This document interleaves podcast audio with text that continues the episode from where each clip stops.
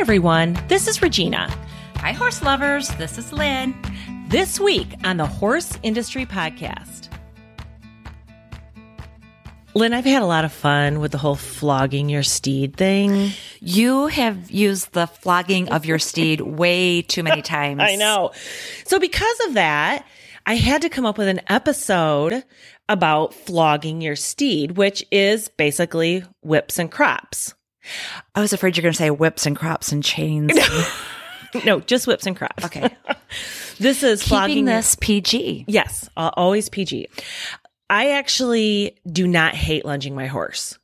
My daughters, both of them, have always hated lunging their horses. I hate lunging and thank God with cutting horses, we do not lunge because I'm going to tell you that I had like problems with my hips from lunging horses, like lunge, lunge, lunge, apparently in bad shoes. And I would have like aches and pains. I don't like lunging. That's random.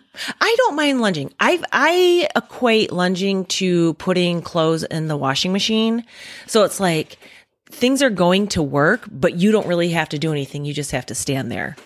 Can you hear the kitten clawing that thing? I took a fabulous photo of our podcast kitty, the roadkill rescue Mm-hmm. kitty with Regina as we got started today because that roadkill kitty is into everything. Everything. And she's in the background right now clawing something. So So back to the lunging. Yes. I will say though, like it's not like I just had to lunge my horse. I had to lunge everybody's horse Mm. for Kevin. So like that's like hours in the round pen lunging. So no wonder my hips hurt. Yeah, I, I guess I just don't mind. I don't. Now, is it awkward? I mean, when I get out there and I've got the lunge rope and it's like 29 feet and it's wrapped around my arms, and then I've got the lunge whip and it gets tangled up in the lunge rope, and the horse is at the end of it looking at me like, Are you ever going to get your life together? Yeah, I mean, it can be super awkward. There's a talent or a, a skill set that you have to use Coordination? coordination to successfully lunge your steed and not have to flog your steed. All right. I want to hear about this. Okay, so the whip crack. To me, when I'm at my prime and I'm getting that horse going around and I can just with the with the simple flick of my wrist and I get that whip crack, I feel like the master of the universe. I feel so powerful. Perhaps instead of becoming a PhD, you should have been a circus trainer. Or Lion. circus trainer. or a whip artisan. Okay, I thought we were keeping this PG. We are. According to Mach 1 Whip Artistry, whip history is actually a bit elusive. Virtually all primitive cultures developed some type of whip when they were engaging with their herd animals. How the whips were made, what they were made of, and how elaborate the whips were really was the result of what kinds of material was around. I mean, you could have whips from woven grasses to seal skin to dried stingray tails, even whips decades and decades and years and generations ago could have been made by human bone and skin. Ew. Okay. I I was really drawn to the stingray tail. Like, oh, Yeah. that's a fabulous l- use of a stingray tail. Yeah. Yeah. Get to human bones yeah, and skin. You, yeah. You. I a lost bit- ya. I have a bit. I, I've lost my Grody. all ability to be articulate at this point because no. Yeah. Whips were even status symbols in ancient Egypt, and they had these beautiful carvings and these grand images on these whips. Whip making actually is quite an art. There's a guy named David Morgan who literally wrote the book called Whips and Whip Making. And he also has another book called Whips of the West. He designed the whips that Harrison Ford used in the Indiana Jones films. Interesting. Interesting. I bet there's a lot of city people that really didn't understand the use of a whip or whip cracking without that movie Absolutely. or that series of movies. Yeah, and you can buy his whips online. And then they are from, I, I spent a little bit of time on his website. Those whips can be anywhere from a couple hundred dollars to a couple thousand dollars. And a lot of what he has are, they're these bull whips. At one point in Australia, whip makers went through literally a full apprenticeship program to make bull whips. Like it was a skilled trade. Bull whips are whips that are continuously braided over a stiff short handle and they kind of they kind of curl around. This was the type of whip used in the American West and was used for moving or loading cattle. It was called the bull whip because if you can get the bull to move, the rest of the herd will follow. Or it's also perhaps named the bullwhip because it was discovered bullwhip kelp, which is a seaweed, could be braided and it would make that whip crack sound as well. Okay, so remember how much I said that I love that whip crack sound? Well, again, according to Mach 1 whip artistry and whip coach Daniel Trout, that distinct crack that that whip makes is actually a small sonic boom. That sound is produced when the tip of the whip breaks the sound barrier. This is actually fascinating. Isn't that interesting? And actually, it really caught my attention too. Like the braiding that goes on to, like, there's a lot of artistry and work that goes into making a whip. yeah, you don't think about that. Now, even if I think about my lunge whip at home, it is all braiding. Yeah. Yeah. Interesting. So in order to make that whip crack or, or get past that speed of sound, the tip of the whip must reach speeds in excess of 1400 feet per second or 750 to 800 miles per hour. These whips, the whips that can crack are called supersonic whips. These whips that can crack have been around for at least 3,000 years. So the whips are a great tool for herding animals, but probably contrary to popular belief, these whips were never meant to strike the animals. First, by striking that herd of cattle, it could cause a stampede. And second, it's thought that the meat on those animals may be negatively impacted by the strike of the whip. if- Absolutely. If, it hit their, Loin. their loin. So talk to me about, I mean, we're talking about cattle and th- those are the bull whips that we're primarily talking about, but I also want to talk about, cause I think this is a good segue. I've been to a lot of county fairs where I've watched pigs mm. get beat with whips and their, their skin is, Stop it. Whips are a tool, just like spurs are a tool. Spurs True. are not intended to injure a horse. They're Although a they tool do. to give an extension of the leg. Used properly, a spur should not mark your horse. so when whips are used on pigs, is it their skin is particularly sensitive? So, for those of you that don't show pigs, first of all, they should be a tool and you shouldn't have to use your whip extensively on a pig. You should be able to just touch it. And the mm-hmm. really good showmen just use that whip as a tool, A guiding- and kind of tap it along to keep it going. So, what unfortunately happens is you get some young children that don't have that control or that patience. These pigs in the show ring, their con- their skin coats are conditioned and more like they're soft. They don't have like a regular pig hide. Mm-hmm. They're washed daily.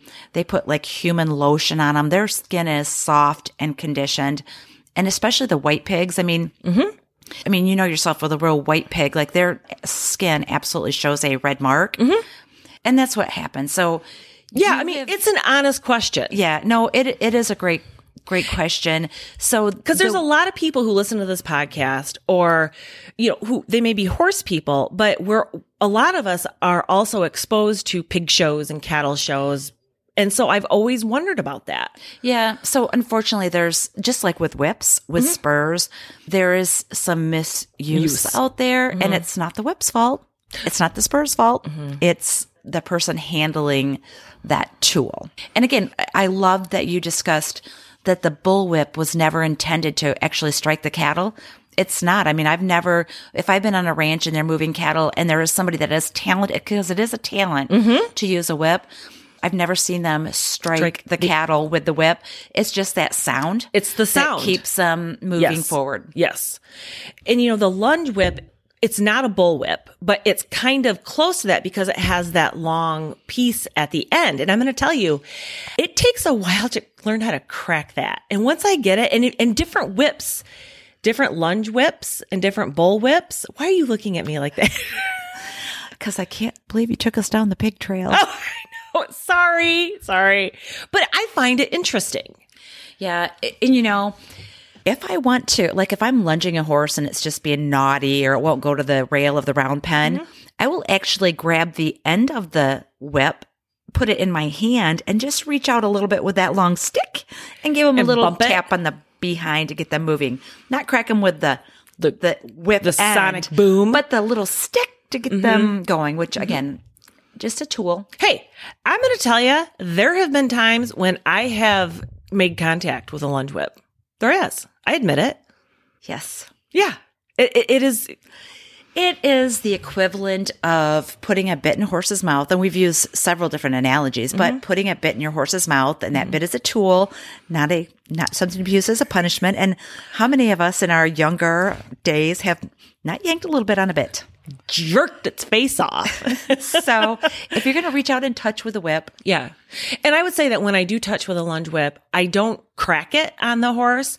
I'll like, like a swooping. It's almost like, like running the, the long part over its butt so it feels it Yeah. and not actually cracking the, the sonic boom part. So it's not cracking. It's kind of like touching in a highly encouraging way. and our $19.99 lunge whips, they're not really built to be real severe.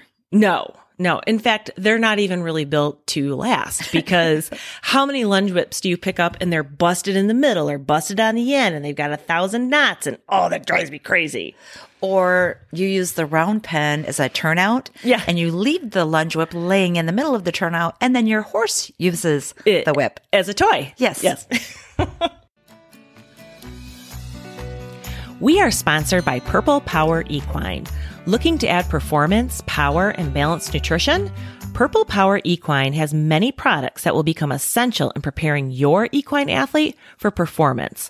Whether you need to help gut and hoof health or add weight, body, and dimension, Purple Power Equine can help bring success to your equine athlete. Gastro power, power up. Hoof power, power punch, emergency power. Visit purplepowerequine.com or on Facebook at Purple Power Equine.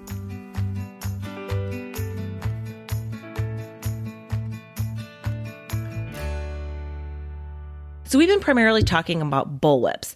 There are other types of whips and crops as well. Jennifer Povey wrote an article for pethelpful.com in April of 2022 called Horse Training Tools, Riding Crops and Whips. And so she kind of gave a rundown of the different types of crops and whips. So the riding crop is about 24 to 30 inches long and it has those two flaps at the end. It generally is held on the inside hand when going in a circle, or basically, if you think about a horse show and somebody's riding in the equitation or the hunter under saddle, if they have a whip, it's usually used in the inside hand of that arena. I have not seen anyone ride with a crop in a hunt class in, I can't even remember the last time. I'm trying to think that when back in the day, did we switch hands when we changed directions? yes. Okay. Yes. And I, you know, it's one of those things that's, does it go on the inside or the outside? Yeah. And that just like, you're right. Yeah. I, And so when you reversed, when we were in 4 H, we often rode with a crop with our unruly steeds that we needed to flog. and yeah, we would reverse and, and then. perhaps we should have just used a little more inside leg. Right. but I remember that even switching that crop in your hand was a skill that you had to do it just right in front of the judge if you did need to It was reverse. part of the equitation. It was part of the equitation. So that type of riding crop is used to tap, as you've said earlier, tapping, tap and encourage forward movement. And usually that crop, because of its length, is used behind that rider's leg. So it's not used on the shoulder or, or on the rump. So then the next type of whip or crop that Jennifer discussed was the show cane. The show cane should never, ever, ever, under any circumstances, be used to hit the horse, mostly because it's this super rigid stick almost, and it's really truly just for show. It's kind of like dummy spurs on dressage riders. This show cane is purely decorative and they can also be incredibly expensive depending on if you're using leather or how fancy the handle is and so forth. Oh, well, then of course we would have to have the most expensive and best one. Of course. Even if it was perfectly useless. yeah, we might be eating off brand cereal at home, but we'll have the best looking show cane. Yes. Yeah. Okay. The hunting whip. It consists of a cane similar to a show cane and like a show cane, it is not for use on the horse and it has like a five foot to seven foot lash attached. That lash is what that floppy part of the whip is. The purpose of the hunting whip is to keep the hounds from getting under the horse's feet. So it's designed so that the rider can flick that long lash at a dog without the rider doesn't have to take their hands off the reins. So it never occurred to me that, that a rider would carry a whip for a dog. That is a shocker to me. I had no idea because I've seen those photos Yeah. and they have that whip and you're absolutely right. I always just thought it was a really long whip to hit the back end of the horse. I never really understood the purpose of that whip. we don't understand hunting animals uh, or hunting horses anyway, or that the way that works. We've never been hunter jumper people. We have not. I And would like to. I've always dreamed of it. And we've had hounds at our horses' feet, but we just assume they're going to get stepped on and break their leg and he'll have another vet bill. okay, the dressage whip. The purpose of the dressage whip is to assist in training exercises. The dressage whip is never used to correct a horse, but solely to make clear signals when teaching such movements as a turn on the forehand. A tool. It's a tool. Whips of any kind, after all, are prohibited in the dressage arena. The lunge whip, which we've already talked about a little bit. The only thing I can say about lunge whips is that I hate lunge whips that have knots on the on the end on the lash. Because you can't crack them. You can't crack them. I hate broken lunge whips. I hate it when the handle of the lunge whip is in the dirt and you have to pick it up and you get grime all over your hands.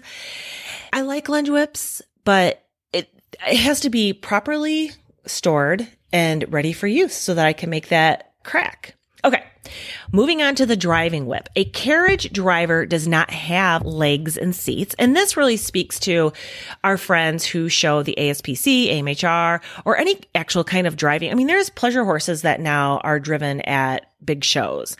And as you think about it, the person who's driving that animal does not have legs or balance or their butt to kind of communicate with that horse. So a driving whip is literally, it's a must. So to communicate with that pony or mini or horse, you have to use your voice and you use the driving whip. And for us, as we've talked earlier, it's a tap, you know, so tap on the right, it's tap on the left. Where, I mean, you really don't want to hit the horse that's in front of you in a harness with a whip because you know how it's going to end up. No. I have seen my daughter get dumped out of a cart. And I mean, it had nothing to do with the whip, but cart crashes, they're pretty awful. And you, you, yeah, you gotta be careful. I've seen some of those shared on Facebook and they are awful. awful, awful. Okay, jumping bat. A jumping bat is a very, very short crop. It's less than two feet long and it's got that large flapper. It's, you know, the two flap thing. She's flapping her fingers at me. like a crab. Mm-hmm. The jumping bat is seen solely in the jumping ring or when training jumpers. It's used as a signal to teach or to encourage the horse to properly tuck its front end. The thing is, is that it has to be, because it's so short, it has to be used on the shoulder instead of like behind the leg with a regular crop. And there's some conversation that when you're using it on the shoulder, it actually discourages the horse from moving forward, which is typically why you're using it. That would make sense to me. I would think the same way. Yeah. So all of the above that we've just talked about are, except for the driving, those are usually for English riders. Western people, as you said, have spurs. But Western people also can use something called a quirt. So before the 1900s, most cowboys carried a kind of whip called a quirt. The quirt has a loop that goes around the wrist, thus keeping the hands free, and a short handle that's covered in leather. It has like a 10 inch or so long lash. Some quirts have two tails, and they're generally called horse quirts or dog quirts. The quirt hangs over the rider's wrist or it hangs on the saddle horn when not in use. Interesting, romal reins, that is considered a sort of a quirt. So the romal's a quirt attached to the reins of a bridle, which that quirt and a romal rein is not used on the horse, but it's used to encourage cattle to be a little bit more cooperative. Dennis Moreland Tack posted an article in 2020 in the Quarter Horse News called Romal Reins, When, Why, and How to Use Them. And I'm going to quote here. A romal rein is a closed rein composed of two distinct parts, the reins and the romal. The reins are attached to the bit with rawhide or leather loops, snaps, or rein chains. They make up approximately half the length of the entire piece of equipment. The romal is a single cord equal in length to the reins and joined to them with a connection strap. A popper that can serve as a quirt is attached at the end of the romal. It is made of a flat double piece of leather. So it makes a pop when it touches the surface. So again, we're talking about it's the noise that we're supposed to encourage animals to move with, not necessarily the pain of being hit with a whip. And I read somewhere else that this quirt at the end of the romals are used on a horse to startle them, the sound of it. So there's kind of conflicting information about is that romal rein used for like vaqueros because a lot of the vaqueros use romal reins to like slap cattle, mm-hmm. or is that quirt at the end of those romal reins used for a horse? So I think you probably go either way. All along, depending on the day and the drive, and how hot and tired somebody is. exactly. yeah. So as we wrap this up, I want to state that all along, everything that I've read in this research Crops and whips were created to communicate with the horse and not punish it. Of course, there is still a lot of controversy over the use of whips in the racehorse industry.